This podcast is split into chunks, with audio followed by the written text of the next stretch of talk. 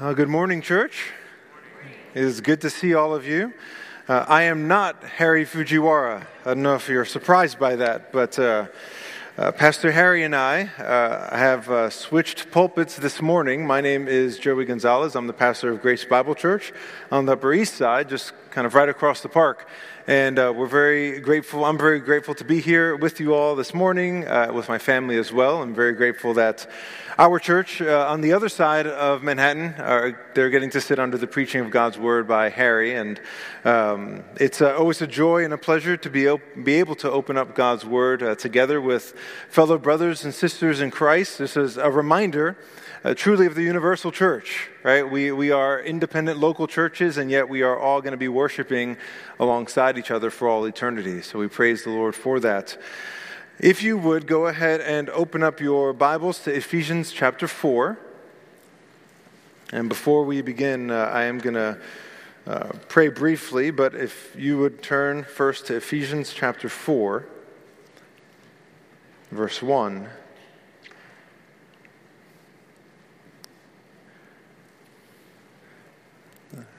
Before I read, uh, allow me to uh, pray one more time for uh, this morning. Lord, we thank you so much for this morning that you've given us. Even just echoing the prayer that was prayed already, we thank you for the many ways that we've been able to worship you and the ways that you have shown your uh, kindness to us, even this morning as we have sung these songs and prayed and read your word and fellowship together. We ask now that as we turn to the preaching of your word, that you would give us humble hearts, that you would give us eyes to see and ears to hear and Lord, that you would do what only your Spirit can do, that you would take any words that are said from our minds and our ears to our hearts and cause us to live differently. God, I pray that you would help me to preach clearly and boldly and be out of the way of the text this morning. It's in your name we pray. Amen. Follow along with me as I read Ephesians chapter 4, starting at verse 1.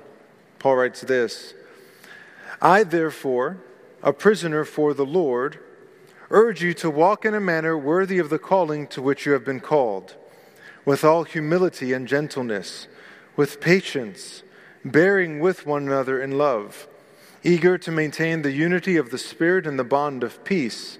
There is one body and one Spirit, just as you were called to the one hope that belongs to your call one Lord, one faith, one baptism one God and Father of all, who is over all and through all and in all.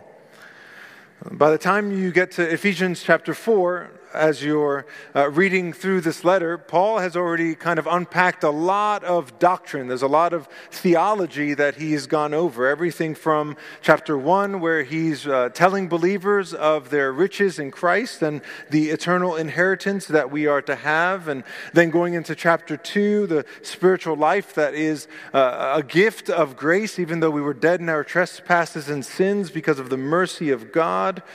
Uh, that, and even that truth bringing believers together. Uh, to chapter 3, where he starts to reveal this mystery that he talks about, that is revealed, that in essence is the Gentiles being fellow heirs with, uh, with the Jews, fellow heirs along with Christ because of faith in Christ. Uh, what he's telling them is Jews, the same way that you are part of the people of God, Gentiles are also now part of the people of God, and they're not any lesser than you as Jews. And for the Gentiles, you're no better than those who are Jews either. And then he goes on and prays for, for uh, the saints, the believers that he's writing to. And so he's gone through all of this doctrine. He, he's uh, laid out all of this, this truth for these two different groups, for the Gentiles and Jews that are now living together, that are now worshiping together. And you get to chapter 4, and he starts to address a question that they would have naturally not only had, but really they would have been feeling and they would have been trying to figure out what the answer to, what the picture was to be like in, in light of all of this truth. And that is how then do these two groups of people live together? Right? If you have these Gentiles, those who had their own uh, pagan ways of worship, and you had these Jews that, that had their own uh, rituals and feasts and ways that they were to worship, and not even just the gathering of the saints together, but in everyday life, how were they to, to live amongst each other? And even more than that, Uh, different than what Paul talks about in, say, 1 Corinthians or at the end of Romans, uh, even more than, than how they are to live together, how are they to grow together? How are they to, to be sanctified alongside each other? Well, the answer is actually a very simple one that Paul gives us. The answer is in unity together. One commentator says this individual growth that is not shared with the rest of the body is not true spiritual growth or maturity. You get the point of what he's saying here, right? If someone is just saying, Well, I'm just going to grow on my own in the faith, I'm going to grow to love Christ on my own, and I don't really need the church, I don't need other believers, uh, not only to pour into me, but then to pour into other believers. Uh, they're actually not growing spiritually. They're actually not showing a sign of maturity in their walk. It's actually a sign of immaturity. In essence, Paul gives us here a guide to walking in unity, walking in true unity, walking in Christ. Uh, an outline for this morning uh, for us to be able to uh, understand this text and the flow of it is this. We're going to observe four necessary descriptors of truly walking in unity. That's four necessary descriptors of truly walking in unity. I'll give all four of these to you up front and then we'll fill them in as we go. The first is walking in unity is required of the believer. It's required of the believer. Second, walking in unity is recognizable within the body. Third, walking in unity is to be ranked high in your priorities. Is to be ranked high in your priorities. And lastly, walking in unity is rooted in our faith. Rooted in our faith. So, getting into this first one here, and uh, just kind of a caveat to this morning. One question that I forgot to ask Pastor Harry was what time you guys normally end or how long he normally goes. So, I don't even want to hear the answer. I'm just going to go. And uh, sorry, ahead of time. Uh, point number one walking in unity is required of every believer. Look back with me at verse 1 of chapter 4. Paul starts off with these two words I, therefore. Uh, he, he, in essence, is telling you he wants us, as we're reading this, to remember the context of what he's already written. So, in light of everything else that he's written, in light of all the realities that he has been writing and that he's been communicating, in light of all of that, what he's about to say uh, is going to be understood through that lens. He says, I, therefore, a prisoner for the Lord. Remember, Paul is in chains for this very message that he's writing about in the first place. He's not serving himself with this message, but he's serving the Lord. He's imprisoned on the Lord's account. He says, I therefore, prisoner for the Lord. And, and here's where he starts to kind of up the heat a little bit under, under us as we read this text. Urge you. I, therefore, a prisoner for the Lord, urge you to walk in a manner worthy of the calling to which you've been called. Paul is showing a sense of authority here. What he's saying is, what I'm about to write to you, this is not a, this is not a suggestion. But whenever you come across these words, whenever you come across any of the, the biblical authors, starting with uh, them urging us to do something, our antennas should go up. And in that moment, we should say, okay, this is, uh, it's all important, but th- this especially I really need to pay attention to and really be locked into what it is that Paul is writing here. Paul uses this kind of language in Romans 12, 1, in 1 Thessalonians chapter 4, verse 1, and Peter even uses it in 1 Peter 2, 11. Uh, what's being written is to be taken extremely seriously. Just by way of illustration, uh, for any of you that are parents in here, you know the difference between when you're telling your child, hey, we're going to be leaving soon, or start to get ready, we're, we're about to get going out of the house, uh, and you use that kind of language, that kind of tone, and you expect them to obey, you expect them to start moving and start to get ready. But you know the difference between, okay, now we're running late, and we got to move, right? And you go over to the child and you kind of come behind them and you start to move them along to where it is that you're trying to go and you start to urge them in that direction. There, there's a, a different, different level of intensity that's happening when talking to the child in that way. And you could say that's the kind of intensity that Paul is having here as he's writing these following words to us. And really, as he gives us this command, look back at verse 1 of chapter 4. He says, I uh, urge you to walk in a manner worthy of the calling to which you have been called. What does it mean to, to walk in a manner worthy? Well, when you see wording like that in your Bible, and when Paul uses these kinds of words, you can think of a set of scales in a marketplace that's balancing the, the payment or worth of whatever it is that, that you're using to pay on one side and ma- making sure it measures up to its stated worth. And so, what is it that we are to walk in a manner worthy of? What must our walk be worthy of? He says our calling.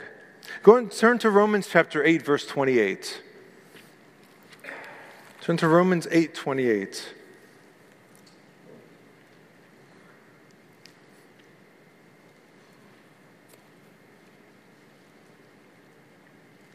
Listen to what Paul writes here. And we know that for those who love God, all things work together for good, for those who are called according to his purpose. For those whom he foreknew, he also predestined to be conformed to the image of his Son, in order that he might be the firstborn among many brothers. And those whom he predestined, he also called. And those whom he called, he also justified. And those whom he justified, he also glorified. See, when you read that word called or the language of calling, what it's talking about is your salvation. What it's talking about is your justification. What it's talking about is the fact that you, as a believer, if your faith is in Christ, that you have been declared righteous before God. And so God is no longer uh, looking on, looking at you w- with an eye of wrath, but instead with an eye of peace. Being declared righteous because of Christ. Something that happens only through faith in Jesus Christ. And so this morning, there, there, may even be some here who would say, okay, I, I, hear that. I don't really believe that. My faith is not in Jesus Christ. Well, the Bible would express very clearly then that, that you are not at peace with God. And instead, you are very much still at war with God. There, there is, and because of being, you are at, and because you are at war with this holy God and, and, and are living in your sin, not measuring up to his moral standard, then God in eternity, when, when this life here ends on earth, then God in eternity will pour out his wrath on, on you and everyone else who is rejecting him and rejecting his way of salvation. I say his way of salvation. Well, he provided a way of salvation by sending his son to die on the cross for the sins of all who would believe in him so that we can be forgiven and have the gift of eternal life. That, that is the message of the gospel. I would love to talk with you more about that message afterward. I know that there are others here who would as well. And so, when, whenever we hear about this, this language of calling, whenever we hear about this language of, of, of, justification, Paul has his eye and his view on believers as he's been talking through throughout this letter uh, of throughout this letter uh, to the Ephesian church here. But when he talks about walking in a manner worthy, when he talks about walking in a manner worthy, there, there is a different, uh, a different uh, stage in a believer's life that he really has his attention in on. And that is not just the point of justification, it's not the future point of glorification, but what happens in between those two things. That is your sanctification the process through which God is making us, making his children more like his son, Jesus Christ living with the aim of our lives falling in line with God's righteous standard. We need to make sure we don't make a, a, what could be a very grave mistake, though, as we think about this text. Well, what Paul is not saying is that uh, he's not saying to walk worthy to obtain your calling.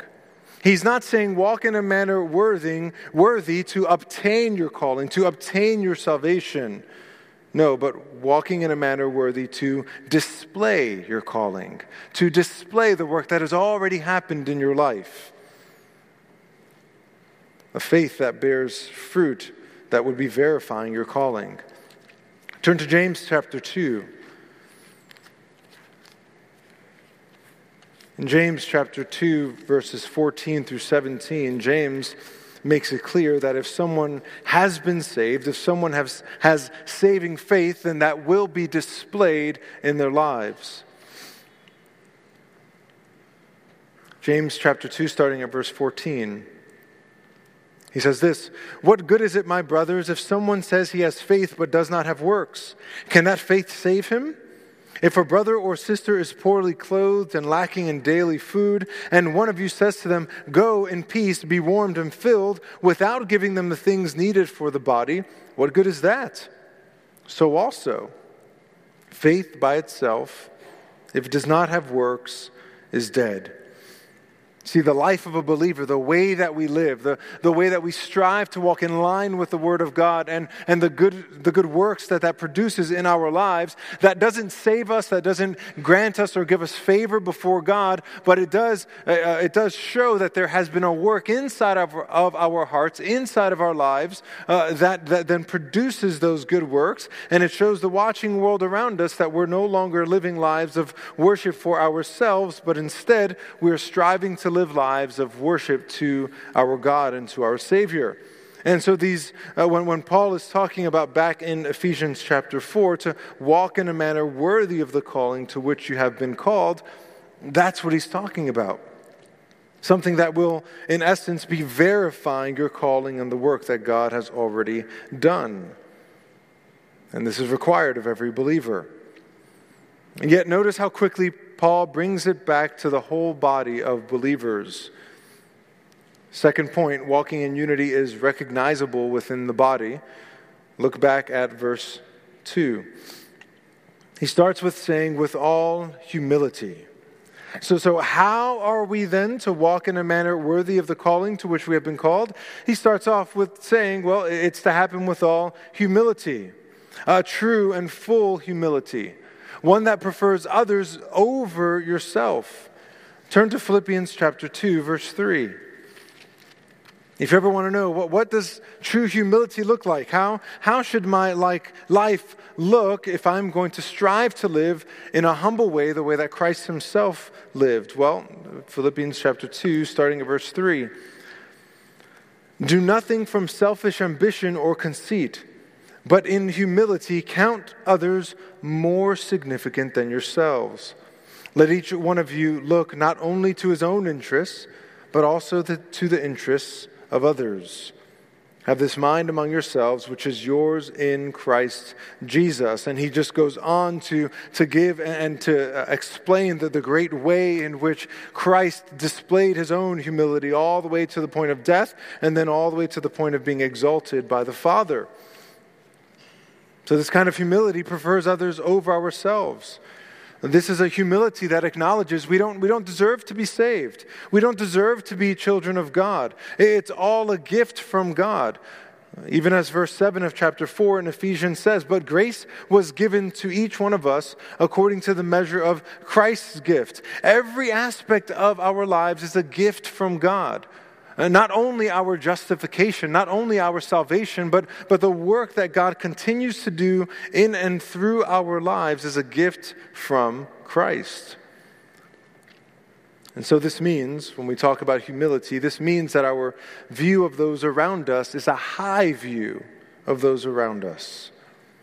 It means that we're not being cynical, uh, we're not walking around self serving we're not walking around being slanderous or angry or deceptive or degrading our brothers and sisters in Christ. I've heard this said about humility. This is, a, I think, a helpful definition. It's believing the right things about God and the right things about yourself. Believing the right things about God and the right things about yourself. You may hear that and think, oh, that sounds very uh, motivational. Uh, you may come out of that and think, oh, maybe I'll have a high view of myself. No, then you're not thinking the right things about yourself, are you? No, we think the right things about God and then the right things about yourself. He says to do this with all humility, back in verse 2, and gentleness. Uh, this is the opposite of roughness. It's even when dealing with differences, being sensitive toward the sensitivities of others, avoiding unnecessary offense. This is a meekness. It's not a bull in a china shop. And let me just encourage you if this is something that doesn't come naturally to you, then, then what that means is that you have to work even harder at becoming gentle. It doesn't mean we get to say, well, it's just kind of who I am, and others just kind of have to deal with it. No, it's a command to be gentle. It's a command to, to walk in a way that is with gentleness. You could start with thinking about the Lord's gentleness toward you, his kindness toward you. He says, with all humility and gentleness, and Paul goes on to write, with patience, bearing with one another in love. I find this to be a helpful definition of what Paul is talking about here. This, to ha- this is to have a, a cautious uh, endurance that does not abandon hope. This should really be a description of, of relationships within a church, that we're not abandoning hope with each other. That, that we're not looking at the, the ways in which God is growing those around us and saying, well, that person's never going to change. It's been, it's been weeks, it's been months, it's been years, and, and I still see those, those immaturity in, uh, in the lives of others. Well, guess what? Those same things exist in you, don't they? The same things exist in me. And so we must patiently bear with each other. This should be a description of every church. And whenever we're being tempted to be impatient or fed up with others, again, remember God's patience and forbearance with you. Differences among believers must be lovingly tolerated. Again, remember the context. Paul is talking to both Jews and Gentiles that are to be living alongside each other, worshiping alongside each other, with all the differences that they have, but to bear with one another. Do this with patience. He says, bearing with one another in love. Turn to 1 Corinthians 13. This is going to be a very uh, common, uh, familiar text to, to many here. But I never want to assume that whenever you hear the word love or whenever uh, we, we say the word love, I never want to assume that along with that we are dragging along the, the biblical definition or understanding of love. Oftentimes, we need to lay our eyes back on how uh, the Lord would describe and how Paul uh, describes and defines love. In 1 Corinthians 13, verse 4, he says, Love is patient and kind. Love does not envy or boast. It is not arrogant or rude. It does not insist on its own way. It is not irritable or resentful. It does not rejoice at wrongdoing, but rejoices with truth. Love bears all things, and believes all things, hopes all things, and endures all things. Whenever the Bible is talking about love, whenever Paul is writing about uh, loving others and, and including love and how we're to interact with each other, uh, that's the kind of list that he has in mind. That's the kind of description or definition that he has in mind. There's a love that shows that we walk with Jesus, as Jesus himself told his disciples that as, as the watching, as, as those around are, are watching them, the way that they love each other would show those who are watching whether or not they walked with Jesus. There's a little bit of a, a longer quote, it's just a couple sentences, but uh, this is helpful in thinking about this kind of love. It says this This kind of love seeks the highest good in the one loved and more particularly for the believer, it has the idea of seeking the will of God in the one loved. It is unconditional love that does not seek a response in kind. I think the most helpful part of that quote is, is uh, that it has the idea of seeking the will of God in the one loved. That's a good, little, that's a good uh, litmus test, if you will, uh, to, to, to test whether or not you are truly loving those around you? Do you desire to see the will of God uh, in this person that you are uh, interacting with? There's a kind of love that is accompanied by joy. And this isn't to be on the back burner. Point number one, walking in unity is required of every believer. Point number two, walking in unity is recognizable within the body. You can see how quickly Paul brings the rest of the body and how we interact with each other into view here. Walking in unity is to be important for those who love Christ, for those who have the Spirit dwelling in them. Walking in unity, uh, point number three, is to be ranked high in your priorities. Paul starts verse 3 with this word eager. Eager to maintain the unity of the Spirit. Uh, this one small word, this word eager, this is really what drives this whole third point here. What Paul is writing or commanding, what, what he's urging us to do, this is to be a priority. You should desire to do this. You should put every effort into doing this. It's really easy to not especially as a church grows, it's really easy to, to, to, think that there's unity. It's very easy to not think twice about, about your part or, or my part, our individual parts in maintaining the unity of the church. And yet, Paul is saying we, we're to be eager to be doing this very thing. It's to be a priority. We're to be putting forth effort toward it.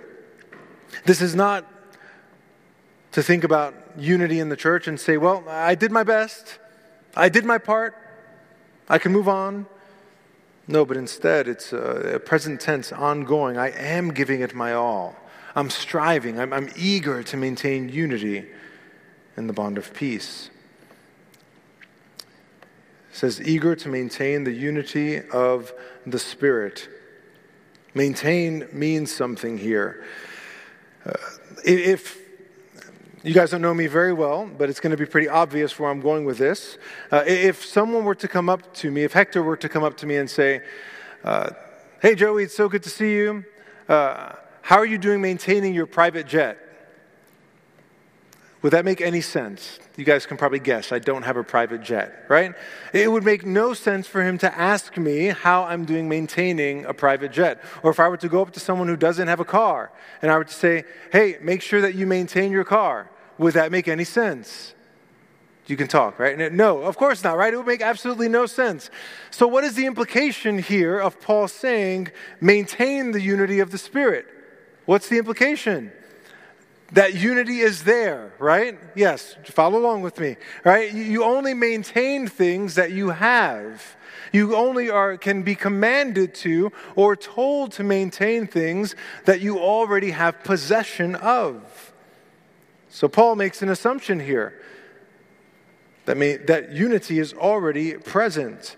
Why can he make that assumption? Well, says, maintain the unity of the Spirit. The Spirit already dwells within the church. He doesn't have to be invited into the church. As Paul already talked about earlier on in Ephesians, the Spirit is already our guarantee. We already collectively are the temple of the Holy Spirit. This is a matter of our identity. We can mar the very thing that unites us if we don't live this way alongside each other. See, heed this, church. A church without unity runs the risk of no longer being a church. A church without unity runs the risk of no longer being a church. Think about what a church is.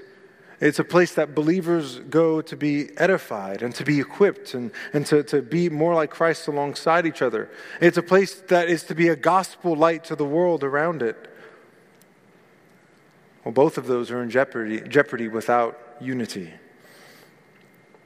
The church and its unity must be nurtured. There's a gift that Christ died for. The church is the bride of Christ. I know Ephesians chapter 5 is often uh, used and, and quoted uh, at, when thinking about marriage because that is the context in which Paul is writing this, but uh, let's look at those verses in the context of just the church itself. Turn to Ephesians chapter 5, starting at verse 25.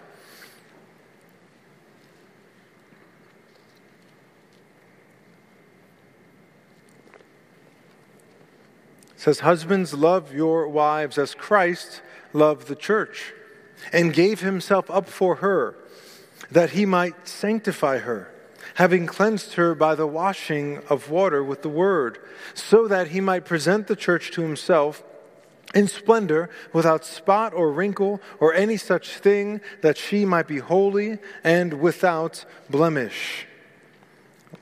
Whenever you think about the church, whenever you even think about uh, the, the, the, this local church, when you think about First Baptist Church, uh, how often do you look around and think, this people, Uh, these are the people that Christ died for. These are the people that Christ shed his blood for. These are the people that Christ had his body broken for, to purchase for his own possession. And then when you look around in the midst of, at times, what could be conflict or contention, how often do you look at that conflict and contention and think, uh, we, we are at risk if we don't put this to death? We are at risk of, of marring the unity and then the, the display of the very people that Christ died for. You can think about an old photograph and preserving an old photograph. If it's not preserved, it will be left to, to fade uh, discoloration will start to set in. A loss of clarity and quality will start to set in. It stops, in essence, looking the way that it was supposed to. You see the parallel there. The church is to be a picture of Christ. And, and very, very easily, if we don't maintain or strive to and be eager to maintain the unity of the Spirit, it will very quickly stop looking the way it's supposed to. Paul says this is to be done in the bond of peace. You can think about joints and ligaments, bonding the body together. This word bond can even be used in the sense of binding together a defensive structure. It's fascinating that it's peace that binds us together. But remember, whenever we talk about peace, whenever the Bible talks about peace, true peace is never going to be at odds with truth. We're never called to compromise truth in order to maintain peace. True peace will never be okay with sin. We are to maintain the unity of the Spirit in the bond of peace. Point number four walking in unity is rooted in our faith. Walking in unity is rooted in our faith. Look with me at verse 4. Paul says, There is one body and one Spirit, just as you were called to the one hope that belongs to your call one Lord, one faith, one baptism, one God and Father of all, who is over all and through all and in all. Paul gives a, a pretty uh, thorough and decisive list here. And all of it is to make one single point, drilling this into our minds, that, that, that the, and even keeping the context in mind, Jews and Gentiles now united together in Christ. And what's brought about this unity? Well, what is that unity rooted in?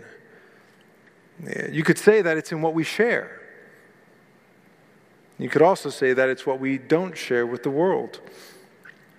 One body, the body of Christ. One Spirit, the Spirit who dwells in us. One hope, the hope of eternal life. One Lord, the Lord whom we serve. One faith, the, trust that we have in our Savior. One baptism, the outward display of our allegiance and new birth. And one God and Father the sovereign, loving, merciful God of the universe, who we have been reconciled to, to be able to even call him Father, adopted into his family, becoming heirs. In a lot of ways, Paul is summarizing a lot of what he went over in chapter 3, verses 1 through 13, uh, when explaining that mystery of the gospel and Gentiles being fellow heirs as the, within the people of God. I, I, I'm sure I can say this uh, without even having talked with Harry about this ahead of time. I am sure that it brings Harry, that it brings Pastor Harry much joy to see and to watch this church, this group of believers grow in unity together, welcoming each other, serving each other, building relationships, uh, bearing with each other's burdens and yet, even though that is, I'm sure, prevalent throughout this church, It's more the reason behind that happening that brings glory to the Lord. It's more the, the, motivation behind that that should really allow us to, to, to find joy in this happening in this church and in other healthy churches.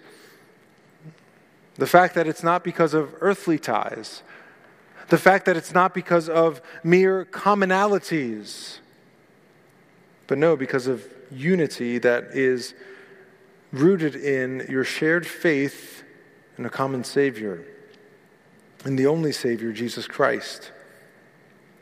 I'm sure within this room there are varying levels of convictions on, on different issues and different preferences on how even a church functions, and yet all of that gets, gets set aside because of our faith and common faith in Christ and our Savior.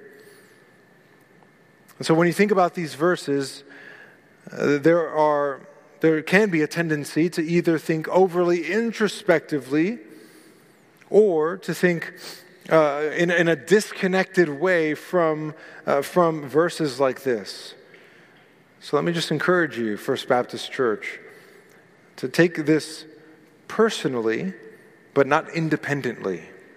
Don't, don't look at these verses uh, through an individualistic lens, but instead truly think how can I strive to do this, to, to walk in obedience to these verses here at First Baptist Church, so that I would be uh, uh a, a part of maintaining the unity of the Spirit and the bond of peace, and not a hindrance to such a thing. And if you ever need motivation, if you ever need motivation to, to humbly serve those around you, if you ever need motivation to be gentle and patient and bear with one another, let me just remind you look to your Savior. Look to the one who has humbly served, who, who, has, who humbly served those around him all the way to the point of death. Remember, this is a command that we find in Scripture. And remember that his commands always bring about that which is best, his glory and our good.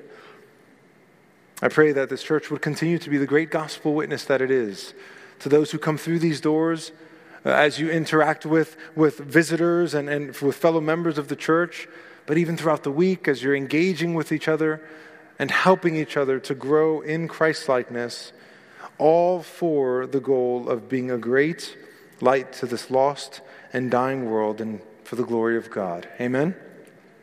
Let's pray together. Father in heaven, we thank you for your word. We thank you for the clarity that your word gives us and how you would call us to live. We're grateful, Lord, that this is a response to the work that you have done in our hearts and in our lives, uh, not to earn your favor.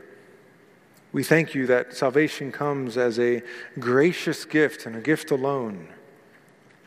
And Lord, we, we are grateful that you have called us and saved us into a people not to live this Christian life uh, alone and with, without um, each other, without doing this alongside one another. And so I ask that you would help all of us to rely on each other, to, to be a, a, unified group. And even within this church specifically, I pray, Lord, that you would allow there to be short accounts on, on any, uh, any sin, that there would be uh, reconciled relationships throughout this church and friendships. Lord, for your glory and not for our own. We pray this in the name of Jesus Christ, our only Savior. Amen.